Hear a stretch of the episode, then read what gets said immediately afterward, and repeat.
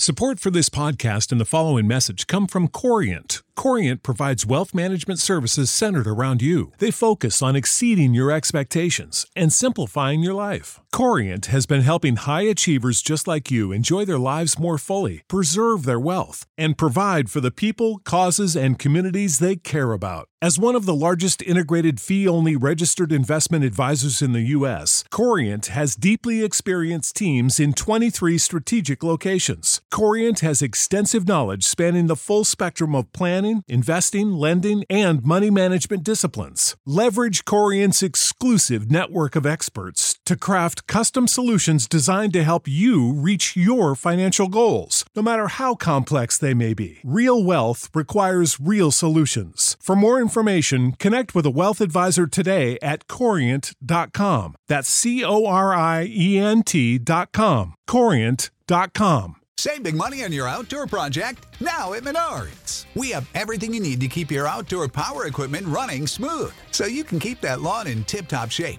or enjoy some time on your boat. Right now, all FVP, lawn and garden, and marine batteries are on sale through May 5th. Check out our entire selection of FVP batteries today and view our weekly flyer on menards.com for more great deals.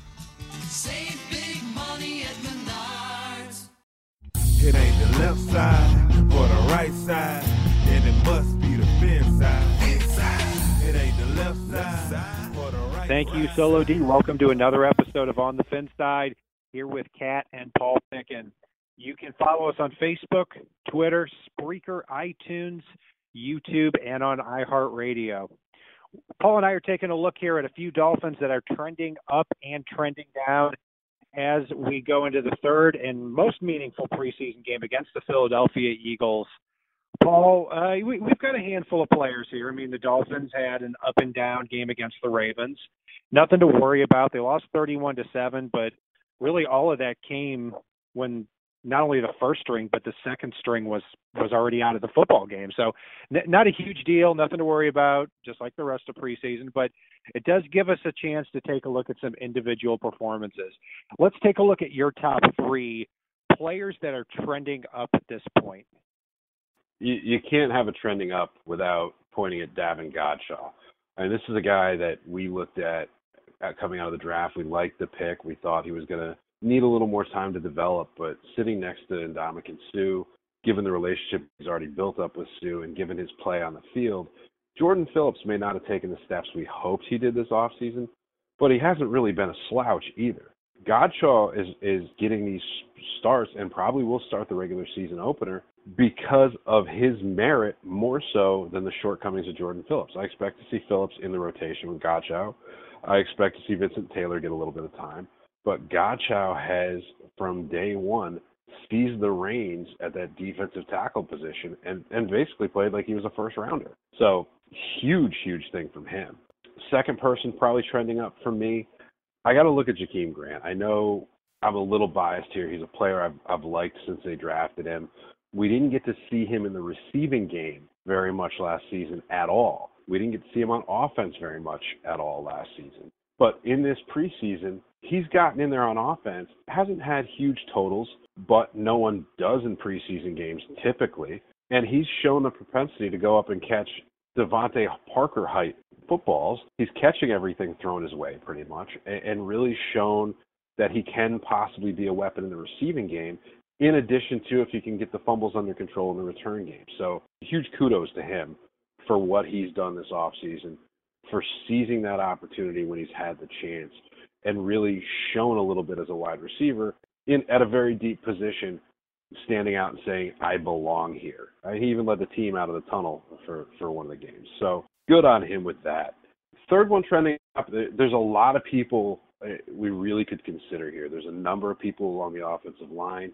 Uh, there's a, a number of guys in the receiving core. DeVante Parker and Kenny Stills have both shown a really good rapport with Jay Cutler. But for me, I've got to go with Isaac Asiata.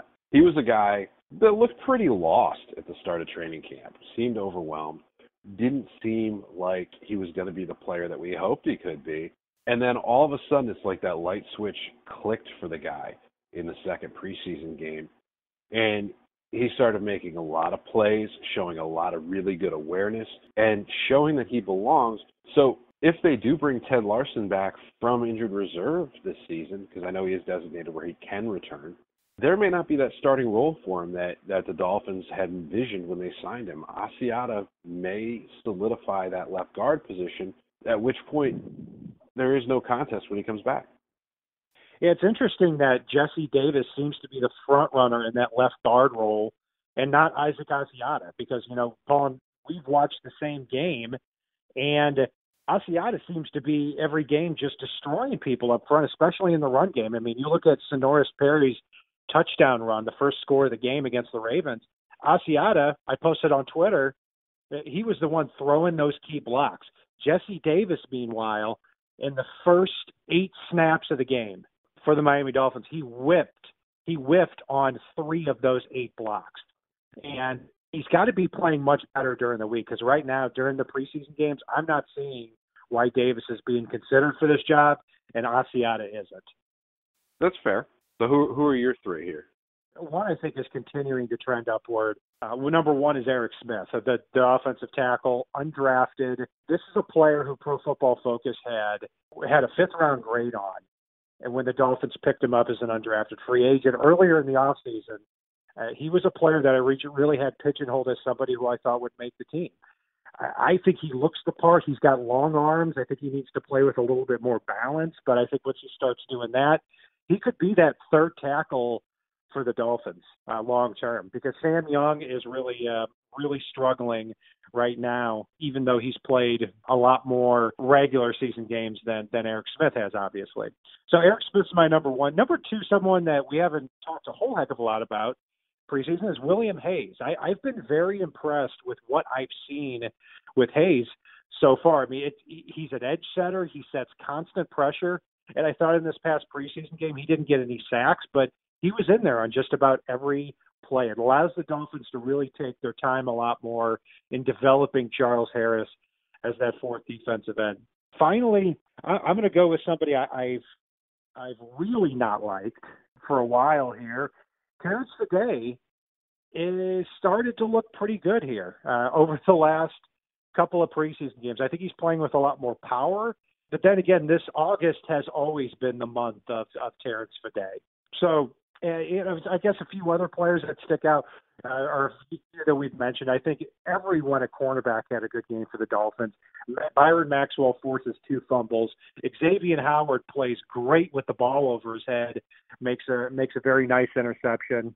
Cornerback just really seemed to be on fire in that last preseason game against the Ravens. Yeah, I completely agree with you on that. It's really the corners in that game, definitely were overmatching the receivers. And unfortunately, the Dolphins weren't able to come up with some of those forced fumbles from uh, Maxwell. Otherwise, that really could have been a big tide turner for, for this team. So, Paul, who are your three that are trending down at this point in the offseason? I'm actually going to start with two guys at the same position. I had some pretty big expectations uh, as far as another year of development for Julius Warmsley he was a guy that last offseason showed that he belonged, showed the positional flexibility to play defensive tackle as well as defensive end. He was able to make some things happen. He did a lot in the limited opportunity he had last year, and and this season he just so far he looks like he's just getting washed away when he's out there on defense. I see him getting blown off the ball. I don't see him getting the penetration we saw from him last year. And this is going up against the threes and fours in a lot of cases. The other guy that I'm going to throw right back under the bus with him, and granted, he's a guy I was never high on, but I know the team has shown at least lukewarm praise for the kid. Nick Williams. Uh, if Vincent Taylor, Davin Godchaux, Jordan Phillips are making you look obsolete and you're supposed to be some form of stout player at the defensive tackle position, I'm almost of a mindset that they might as well cut ties with him now and bring in somebody else for a tryout that might at least have a, a, a chance at making the roster or unseating somebody because let's face it, the four in the middle are pretty well set at this point, and I, I don't see either of these two guys making a case to be the fifth there. Another guy for me that definitely doesn't seem to be taking advantage of anything here and has to, and seems to really be trending down, and I know it's somebody we talked about in our 53 man projections, Walt Aikens. You know, he moved back to corner where he was supposed to be decent, which surprised me a little bit because the numbers game at corners we've already touched on here in a previous episode. It, supposedly he was more comfortable there, but I, I almost think he looks even worse at corner. It, the guy's purely a special teamer, and unfortunately, Miami has a bunch of very decent or good special teamers that he's not even outplaying them at this point. So Aikens might be a guy that had a lot of upside a couple of years ago, but just looks overwhelmed out there at times now. I don't know. What, what are your thoughts there, what do you have for your three?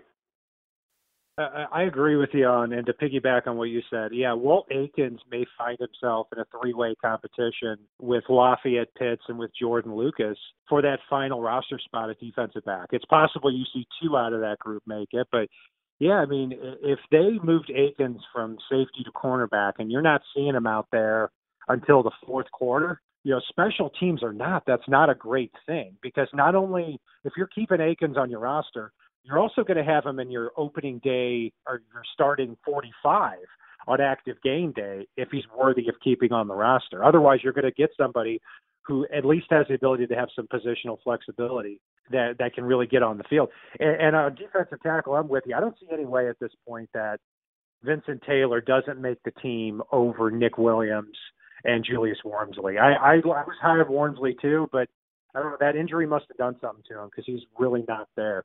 The three that stick out for me, number one, I I, I was starting to really come along on Deon Lacey after you know our show last week. I, I did think coming from the CFL, he had some range, he had some speed, but man oh man, it was not a good day for him against the Ravens. Um, Maxx Williams, I think, got two players cut. Deon Lacey and, and Chase Allen. Uh, they really, I thought, had a chance to secure that sixth linebacker spot. Both of them didn't do very well. So those are two of mine that really stick out. And I've got to go you know, against Sam Young here with the way he played in, in the last preseason game. Did not look strong, did not look stout at the point of attack. He had two penalties. At this point, you have to start wondering does Eric Smith become that third offensive tackle behind Laremy Tunsil and behind Ja'Wuan James? So, Paul, we have a lot that are trending up, a lot that are trending down. What are you looking for here in this dress rehearsal against the Philadelphia Eagles? I'm really looking to see a little bit more out of the first team offense in, in this game against the Eagles. For me, it's a scenario where I want to see Cutler develop that timing we keep hearing about from practice. I want to see a game situation where he's hitting guys like Parker and, and, Stills and Landry. I want to see a little bit more out of Fasano and Julius Thomas and and really see what he's able to do with those guys. See a few good connections. Quiet a few people down about, you know, smoking Jay Cutler and his interceptions coming to South Beach. I want to see some good, solid play from the first team offense. I want to see guys that we've talked about here, Jakeem Grant. I want to see him continue to improve in this game. I want to see Godchaux. I want to see Jordan Phillips. I want to see them both do very well in this game and, and make it an uncomfortable decision for a good reason for, for Miami and, and Matt Burke in terms of which one's going to start on that defensive line. Because if they both are playing well, oh no, they're both going to be out on the field for a hell of a lot of snaps this season. So I want to see some of that. I, I'd like to see Charles Harris take a little more of a step forward because he seems to almost be that forgotten rookie at this point, given the play of, of some of these other guys. So I'd like to see him kind of get a, get his feet wet, get a sack under his belt against Wentz, and, just play play some solid football and, and show why he was the Dolphins' first round pick. And then I'd like to see Deon Lacey go back to what we saw in that first game because I do think he's a guy that can not only help Miami on special teams, but also be a necessity on, on that 45 player roster where essentially he's active because Miami may or may not need him to help out at the linebacker position. We we can only keep so many guys in the secondary active to play special teams. We're not going to have three active linebackers and 10 active defensive backs just because of the special teams factor. So we need some of these linebackers like Hull and Lacey to play special teams here, and I'll be looking for that as well. I'm going to be looking at the line play here, uh, with specifically in individual performances.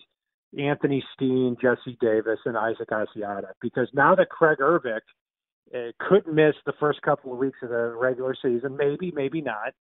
The Dolphins could be in some big trouble at that spot. I look at Jed, Jesse Davis or Anthony Steen projected to be that week one starting left guard.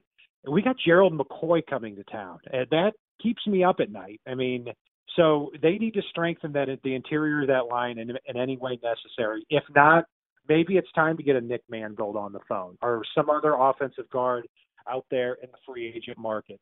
You were listening to On the Fin Side here with Kat and Paul Pick and taking a look at a few players on the Dolphins roster trending up and trending trending down.